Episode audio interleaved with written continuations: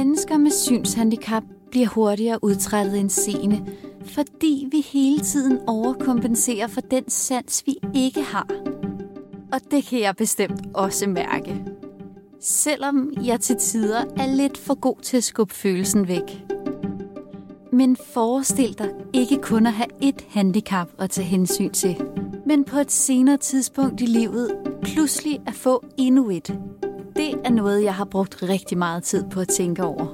Siden min kæreste Mads blev underbensamputeret for et par år siden. Mit ben er jo ikke beregnet til at gå på, kan man sige. I forhold til, at det er jo beregnet til, at der skal være et ben og en fod, ikke?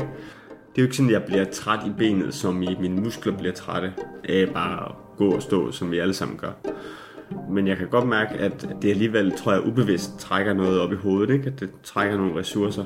Og, og der kan jeg synes, man mærke, at jeg er mere, sådan, jeg er mere træt og har lidt mindre viljestyrke og lidt mindre sådan overskud, end hvad jeg ellers havde tidligere, tror jeg.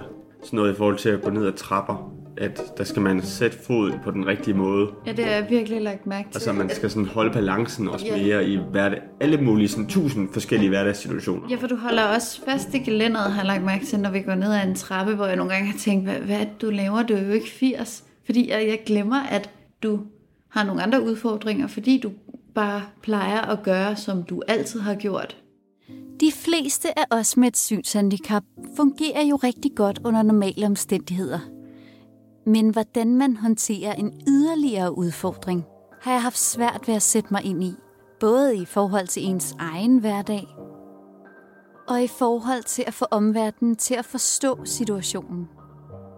Inspireret af Mads besluttede jeg mig for at finde en, der kunne give et større perspektiv. I dag skal vi derfor tale med Lotte Tobiasen, en stærk kvinde med en kæmpe frivillig kalender. Altså, jeg bliver skide sur, øh, når jeg er træt og, og har ondt og sådan noget. Men, men jeg har jo lært at tage konsekvensen af det, og så gå i seng.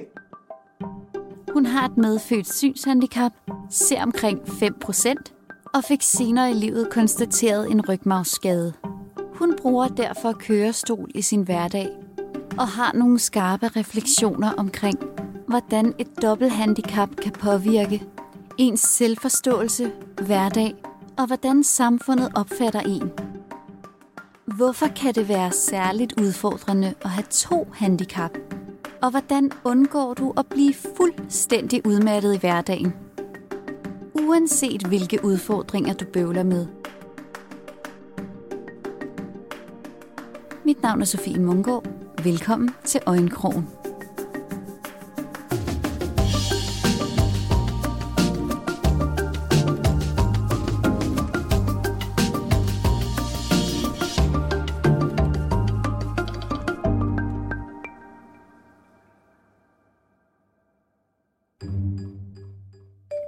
Lotte Tobiasen bor i et hyggeligt lille hus i den vestlige del af Aarhus.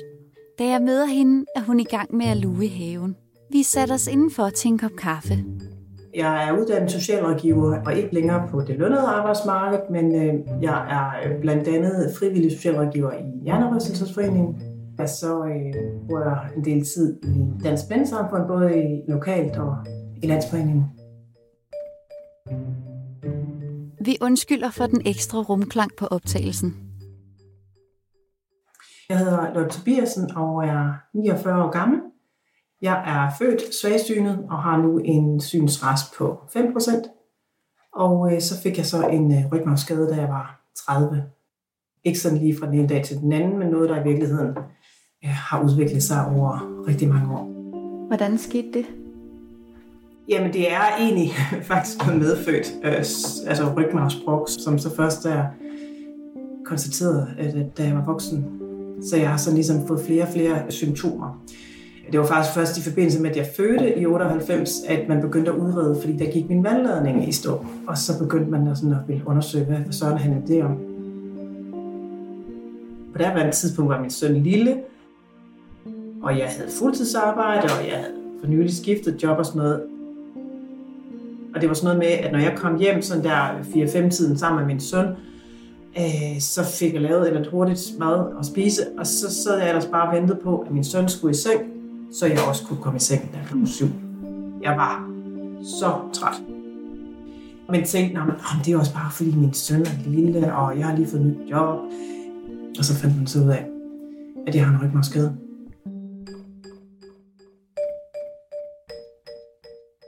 Men da jeg så fik min diagnose, så gik det jo op for mig, at prøv at høre, det her det går jo ikke over. Det her, det er noget kronisk. Så det er jeg nødt til at handle på.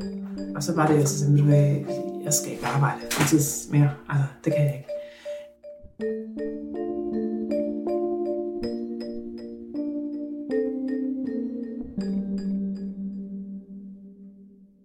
Man kan sige, at min rygmarvsskade, den, den sidder meget lavt, så, så min overkrop er heldigvis normal. Men, men mine symptomer er, øh, blære-tarmfunktionen er påvirket, så er det øh, førligheden i benene, øh, der er det både noget i forhold til, at jeg har noget spasticitet, altså at, hvad skal man sige, er, er stiv i benene, jeg mangler noget følesans, og så øh, øh det, der jo egentlig primært er problemet, det er, at jeg har nervesmerter, altså det gør ondt men heldigvis på en måde, hvor, øh, hvor det er afhængigt af, om jeg går og står. Så jeg kan sådan øh, justere det, kan man sige, hvis, hvis jeg øh, bruger min kørestol og veksler lidt imellem, om jeg sidder eller står og går, så kan jeg sådan holde på nogenlunde tåligt niveau. Altså nu ved jeg jo ikke, hvordan det føles for en krop, fordi jeg har selv altid haft det samme handicap hele livet, mm-hmm. så jeg ved jo selvfølgelig godt, hvordan det er at have et handicap, men jeg ved jo ikke, hvordan det er at miste noget, man allerede har. Det er også øh, altså to vidt forskellige ting, det der med at have et, et, et medfødt handicap og et erhvervet øh, handicap. Altså man kan sige, min rygmarvsskade er kommet øh, snigende, øh, så øh, altså for mig var det egentlig et lettelse, da jeg langt om ikke fik en diagnose, fordi så fik jeg en forklaring på, hvorfor jeg havde så ondt, og hvorfor jeg var så træt, og hvorfor det ene og det andet og det tredje. Ikke? Og, og da jeg så for eksempel begyndte at altså, bruge kørestol, så var det egentlig bare øh, en lettelse, fordi jeg kan ikke huske faktisk, hvordan det er at gå uden at have ondt. Altså hvor andre jo øh, måske brækker ryggen i en ulykke, sådan lige fra det ene sekund til det andet, de kan jo huske, okay, i går, der hoppede og sprang jeg rundt, og alt var godt, og i dag, der sidder jeg fuldstændig lam. Men den følelse har jeg ikke jeg føler mig bare så heldig, hver gang jeg sidder i min kørestol, fordi jeg bare forbinder det med at gå med at have pisseondt og blive træt, ikke? Hvor langt kan du så gå, hvis du øh, bare går uden kørestol? Altså, jeg ved ikke, hvor meget distancen, det er mere, altså det er et spørgsmål om få minutter, før jeg får ondt. Så, så i virkeligheden, så kan jeg jo meget, men det er et spørgsmål om, hvordan man definerer kan. Ja. Fordi det er ikke sådan, at mine ben, de øh, falder sammen under mig jeg skal koncentrere mig rigtig meget for at ikke falde, fordi jeg går så klodset, som jeg gør. Ikke også? Men ellers så kan jeg i princippet godt gå langt, men ikke uden at have ondt. Så hvis, hvis man definerer at kunne gå som at kunne gå uden at have ondt, øh, så er det altså ganske få minutter.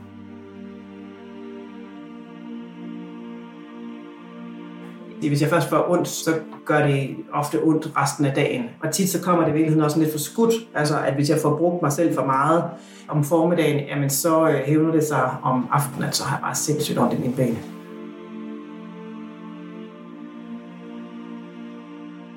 Det der med smerter, det er jo helt ukendt land for mig. Altså, og jeg kan jo se det på, på min kæreste med, at nogle gange om natten, så er den helt gal. Og det er jo meget sådan i perioder.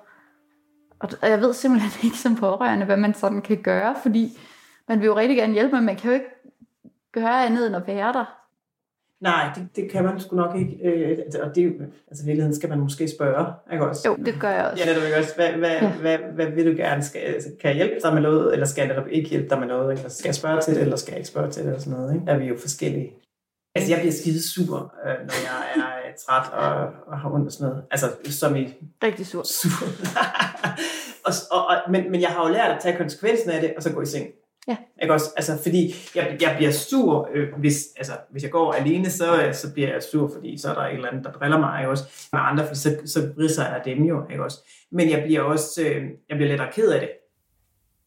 Og, og det, så det har jeg sådan ligesom lært at sige, okay, hvis jeg er træt, jamen så, ja, så går jeg i seng.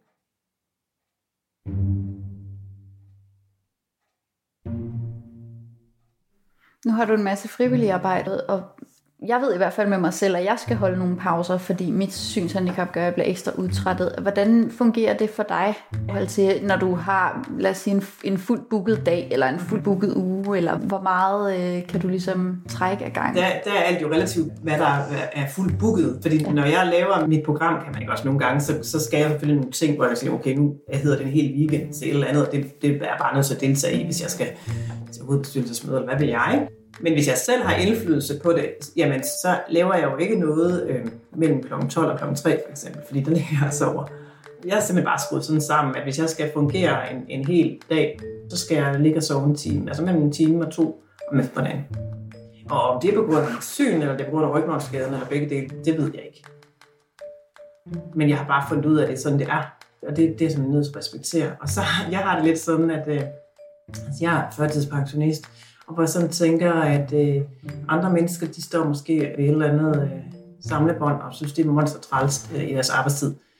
Jeg er så nødt til at sove min arbejdstid. Altså, vi, vi, nogle gange er jeg enormt frustreret over, at øh, jamen, jeg synes, jeg går glip af så meget, fordi jeg bare skal ligge og sove. Ikke?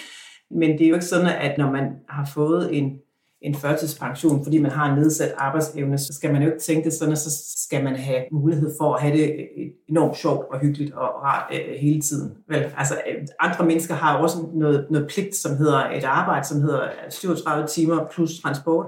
Og den, nogle af de timer, dem bruger jeg så på at, at sove og gå til fysioterapi. Den fysioterapi, du så går til, hvordan fungerer det? Hvad er det, du så styrker? Eller vedligeholder? Altså, det er, det er vedligeholdelsestræning, så det er øh, i forhold til at styrke øh, ja, muskler og, og balance og sådan noget. Ikke? Øh, altså, mit dilemma er jo, at jeg øh, bruger kørestol mere og mere, fordi det gør ondt. Men det er jo selvfølgelig også øh, klart, at jo mere jeg sidder, jo dårligere bliver jeg til at gå. Øh, og jeg vil selvfølgelig være ked af at miste min gang og stå funktion helt, øh, fordi det er vældig, vældig praktisk at, at kunne gå og stå. Men samtidig har jeg det sådan, at jeg vil hellere sidde at være nogenlunde smertefri, end jeg vil gå og have ondt. Men det er mit valg, og det er et meget øh, aktivt valg. Jeg ved, der er folk meget forskellige. Øh, det er lige sådan i forhold til arbejde. Ikke? Også for nogle, de, de tænker, at det vigtigste i mit liv, det er simpelthen øh, arbejde. Det, der har jeg så meget identitet i, og det skal jeg bare, for jeg har det lidt sådan, at, at jeg synes også, der er andre ting, som er, er vigtige.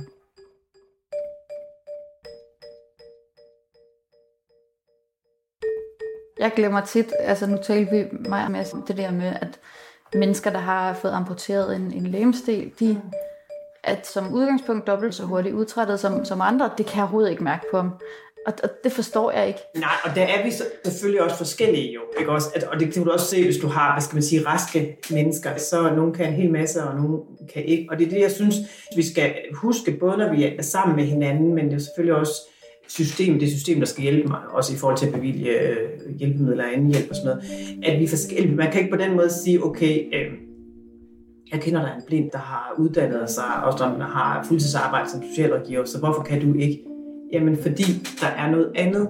Altså, ja. vi har forskellige ressourcer, øh, tror jeg, fra fødslen, mentalt og, og socialt og sådan noget, ikke også? og kan have forskellige øh, ting, der ligesom påvirker det. Øh, jeg synes, det er rigtig fint, at man bruger hinanden som rollemodeller, og også nogle gange som okay, når han kan, så kunne det selvfølgelig også godt være, at jeg godt kunne. Så, altså, at man ligesom ser nogen, der baner vejen, kan man sige. Ikke også? Men jeg synes også, det er vigtigt, at man husker på, at vi er altså forskellige. Så man ikke slår sig selv eller andre i hovedet med det der med, at når nogen kan, så burde du også kunne. Ja. Okay.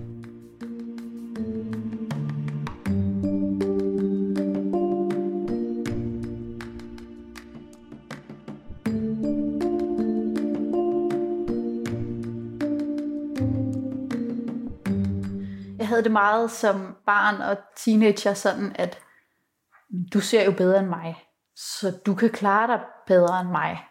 Og sådan fungerer det jo ikke altid, har jeg jo så observeret med folk, der for eksempel mister synet senere, at de har jo ikke lært, hvordan man gør. Så for dem er det jo meget sværere at begå sig end for mig. Nej, og noget af det, som jeg måske har lært, og som jeg øh, selv har kæmpet med, og som, også, som jeg også måske et eller andet sted gerne vil forsøger at gøre opmærksom på i, i vores egen kreds, det er det der med, at man ikke på den måde skal sammenligne, fordi man kan sige, når man har flere udfordringer, så kan det godt være, at de hver især isoleret set ikke er så store. Men øh, der er også det der med, at mange begge små gør en stor år. Så øh, ja, jeg, jeg ser relativt godt, øh, og i forhold til min rygmavsskade, så er, jeg, så er jeg godt fungerende, fordi jeg stadigvæk kan gå. Men de to ting sammen, det var en totalt dårlig kombination. Så det gør måske i virkeligheden, at jeg hvad skal man sige, er mere udfordret, end hvis jeg var helt lam, eller hvis jeg var helt blind. Ikke? Og det tror jeg tit, man glemmer. Og den er svær at forholde sig til selv. Og hvis man så først øh, har forstået det selv, så kommer næste udfordring så i forhold til at få omgivelserne til at forstå det. Idræt for eksempel. Ikke også? Så hvis, hvis jeg nu sidder og snakker med men jeg kunne godt tænke mig at dyrke noget idræt, jamen så kan du jo øh, øh, spille goalball. Hallo? Jamen, så kan du, altså, øh, det kan være enormt svært at rumme begge dele. Altså, jeg, jeg er uden for kategori på en eller anden måde. Altså, nu sidder jeg lige og tænker på, altså, mange år siden, det var sådan lige umiddelbart forlængelse at jeg fik min diagnose der med rygmarvsskaden, ikke? Og så havde jeg et forløb hos en psykolog, og som selvfølgelig også vidste, at øh, jeg er svagsynet, og så snakker vi om det der med, øh, at det var svært for mig at komme rundt og sådan noget. Det var inden jeg fik kørestol, sådan noget, men at jeg blev træt. Og så siger man sådan øh, lige pludselig, som om hun, nu har hun fandme fået en god idé. Jamen, var det ikke noget med altså at så få en bil? jeg er svagsynt. Nå ja, for uh. Så hun sidder der som professionel, og skal ligesom være den, der øh, jeg gerne skulle kunne rumme min situation, og måske kunne guide mig eller et eller andet. Og hun hopper også i. Fordi det, der er en god idé i forhold til den, hvad skal man sige, det ene handicap, det er bare en dårlig idé i forhold til det andet. Og kan man sige, hvis jeg var svagsynet, altså før jeg blev rygmarvsskadet, jamen så gik jeg bare rigtig meget. Jeg har aldrig, altså en, en gåtur på en halv time, altså det er ikke noget problem at tage bus og tog og alt det der. Det gør man jo bare. Men det er et problem, når man, øh, når man så har et bevægelseshandicap. Og omvendt, hvis jeg kun havde mit bevægelseshandicap, jamen så ville jeg jo kunne aflaste mig rigtig meget ved at have en bil. Så på den måde er det, det konflikter.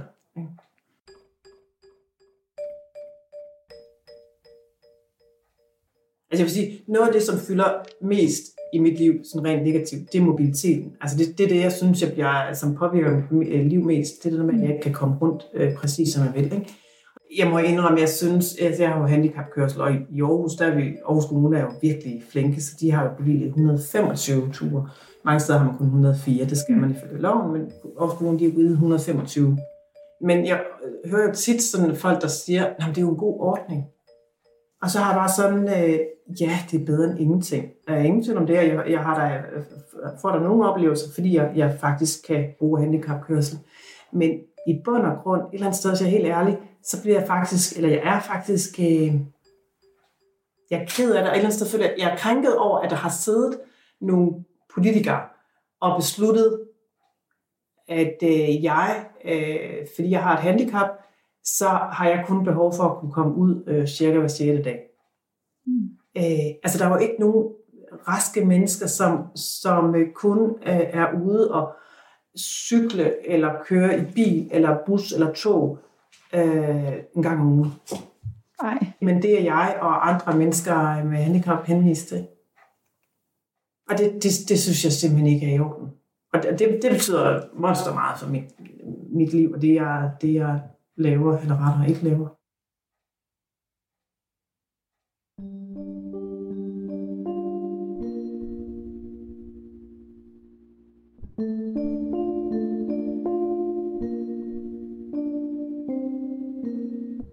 Noget af det, Lotte er særligt skarp på, og også rådgiver omkring, er, hvordan man formår at bibeholde energien i en hverdag, der godt kan koste kræfter.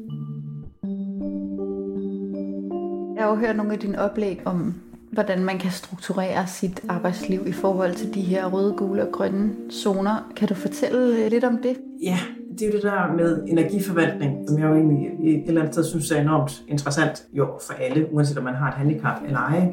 Og det er ikke kun i forhold til arbejdsliv, men det er sådan hele ens liv, at man prøver at finde ud af, hvad er det for nogle aktiviteter, som øh, tapper energi.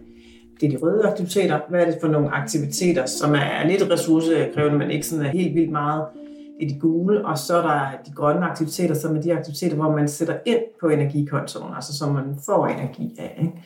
Og så er øh, kunsten jo at få det til at gå op. Det er lidt ligesom med et budgetkonto. Ikke? Også, at nogle gange må man godt øh, overtrække den, hvis man overtrækker den for lang tid ad gangen, så bliver bankdamen sur. Så kommer det til at koste i strafrenter. Så man skal huske at have balance. Øh, så hvis man laver en eller anden aktivitet, hvor man ved, at den kommer sgu til at øh, koste, så, så skal man have planlagt, at man så efterfølgende har tid og plads til nogle af de grønne aktiviteter, hvor man får sat ind på kontoen igen. Ikke? Øh, altså, mit schema ser jo sådan ud, at grønne aktiviteter for mig, det er altså dels det der med, at jeg skal sove om eftermiddagen, men det er også sådan det der med at sidde og læse og strikke eller et eller andet. Ikke? Altså, der skal helst ikke gå særlig mange dage, uden at jeg har siddet og læst en god bog. Så bliver jeg simpelthen øh, træt. Altså. Så det bedste for mig er faktisk, jeg måske lige for det sådan en terapi, det er, når jeg har gang i de der rigtig gode romaner, hvor man bare sådan tænker, nej, men du har tid til at læse igen det er i virkeligheden enormt godt, fordi så får jeg de der pauser. Altså man kan sige, at den gule aktivitet, nu sidder jeg lige og kigger ud i min have, fordi der var jeg pusset lige rundt. Det er egentlig, når jeg sådan kravler rundt, jeg kravler, når jeg lurer, for jeg kan ikke stå op og luge. Og det er egentlig alt for hårdt for mig. Men jeg synes, det er mega hyggeligt. Så det bliver sådan en aktivitet, at ja, jeg skal vide, at jeg har mulighed for at sidde øh, ned resten af dagen og hvile mig, fordi det, jeg, jeg får ondt og bliver træt af det. Men mentalt gør det et eller andet godt. Så er der de der aktiviteter, som øh, ikke gør en skid godt. Jamen, altså, hvis jeg for eksempel skulle ud og handle, uden øh, ikke havde mulighed for at have kørestol med, ikke også, det ville jo være det. Jeg kan godt huske det, altså før jeg begyndte at bruge kørestol, det var jo et mareridt, ikke også. Stadigvæk har jeg sådan, at jeg, altså, jeg faktisk ufattelig sjældent i fysiske butikker. Så ja, hvis man skulle straffe mig, så skulle man hive mig med ud i IKEA for eksempel. Ikke fordrag. Nu øh, har jeg jo lagt mærke til, at du har en servicehund her. Hvad er det så, den kan, kan hjælpe dig med, og hvad er forskellen på, på den og en førerhund? Jamen altså, en førerhund, den er jo trænet til at føre. Øh, og det ved vi, hun er en skid om. Min servicehund er trænet til at hjælpe mennesker med bevægelseshandicap. Så hun kan samle op til, når jeg taber et eller andet, en klemme eller en kuglepind eller hvad ved jeg i princippet så skal hun kun samle det op, som jeg peger på, og så skal jeg sige apport, men hun samler faktisk alt op, som ikke skal ligge på gulvet. Så hvis jeg taber min lup eller et eller andet, og ikke har lagt mærke til det, eller nogle gange, hvis jeg har været ude og tabt en vand, ikke, og så, så kan jeg sådan se, at hun står med et eller andet mund, så har hun samlet det op. Så på den måde hun er faktisk også en god hjælp i forhold til, at jeg er svagsyn. Men det er bare sådan tilfældig. fordi hun er trænet i forhold til at hjælpe bevægelseshandikappen. Øh, hun kan bære ting. Hvis vi en sjældent gang er øh, ude at handle, for eksempel, så går hun rundt med sådan en lille kur i munden. Så kan hun hente ting, øh, men så kan hun øh, trække, så hun kan lukke døren. Når jeg for eksempel er på fuldsangscenter, så hænger jeg altid hendes hundesnor på øh, værelsesdøren. Og så trækker hun den, så hun kan lukke døren bag os. Fordi ellers så, så det der med, når man er kørestolsbruger, så kører man ud, og så skal man egentlig sådan bakke for at nå dørhåndtaget. Og sådan. Det, det er lidt noget bøvl faktisk. Så kan hun øh, skubbe, så hun kan trykke på knapper og sådan noget. Det er virkelig smart. Så nu siger du, hun er sådan ligesom vendt sig til, at du heller ikke ser helt optimalt. Men, men det er jo igen egentlig sådan, du skulle have haft en krydsning i princippet. ja, men igen, min udfordring er jo, at, at jeg sidder i kørestol, når jeg er ude. Ikke? Og, og men når man sidder i kørestol, så kan man øh, jo hverken gå med førhund eller øh, blindestok så øh, altså min, min skræk er jo, hvis jeg mister endnu mere syn. Jeg har et godt orienteringssyn, og jeg er ikke, så vidt jeg ved, øh, kørt ind i nogen endnu. jeg kan godt se det.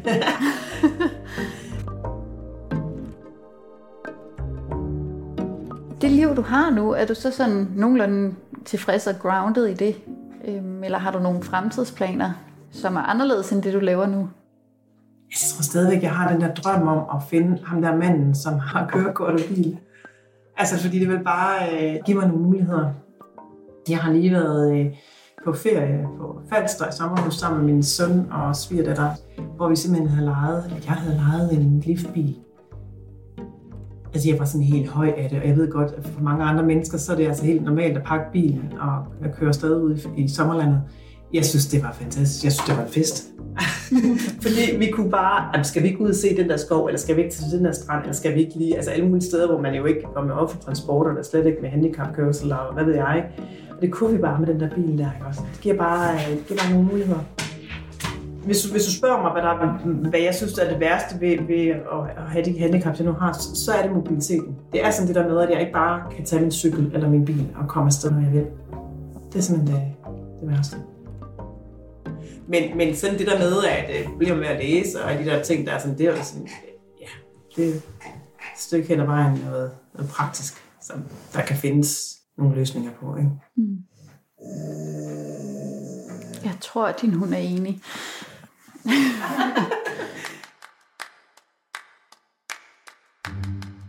Et dobbelt handicap er en særlig udfordring. Det har på godt og ondt tvunget Lotte til at blive særlig klog på, hvordan man bliver den bedste udgave af sig selv. Selvom ens kræfter ikke altid rækker lige så langt, som man gerne vil have. Det kan være godt for alle at få struktureret deres hverdag. Og man har et, flere eller ingen handicap, så betyder det bare meget, hvordan man sparer og bruger sin energi.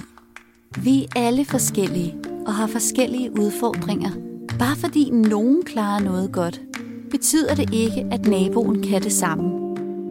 Men mange redskaber er fælles, og jeg kommer blandt andet til at tænke over, hvor ofte jeg er i min røde energizone fremover. Et dobbelt handicap er en lidt speciel udfordring, for det kan være rigeligt svært at finde sin egen hylde, når man kun har et handicap. Men når man har to samtidig, så kan det føles som om det ene handicap spænder ben for det andet. En blindestok fungerer bare ikke i en kørestol. Men så må man finde et kompromis, og der hjælper det helt sikkert at strukturere sin hverdag, og ikke lade sig påvirke af, hvordan andre mennesker fungerer. Lotte er et godt eksempel på, hvordan man får det optimale ud af de ressourcer, man har. Og hun bruger det aktivt til at dele ud af sin viden og erfaring. Til alle mennesker, handicap eller ej. For vi kan alle blive udmattet af en hård dag. Og det er helt okay.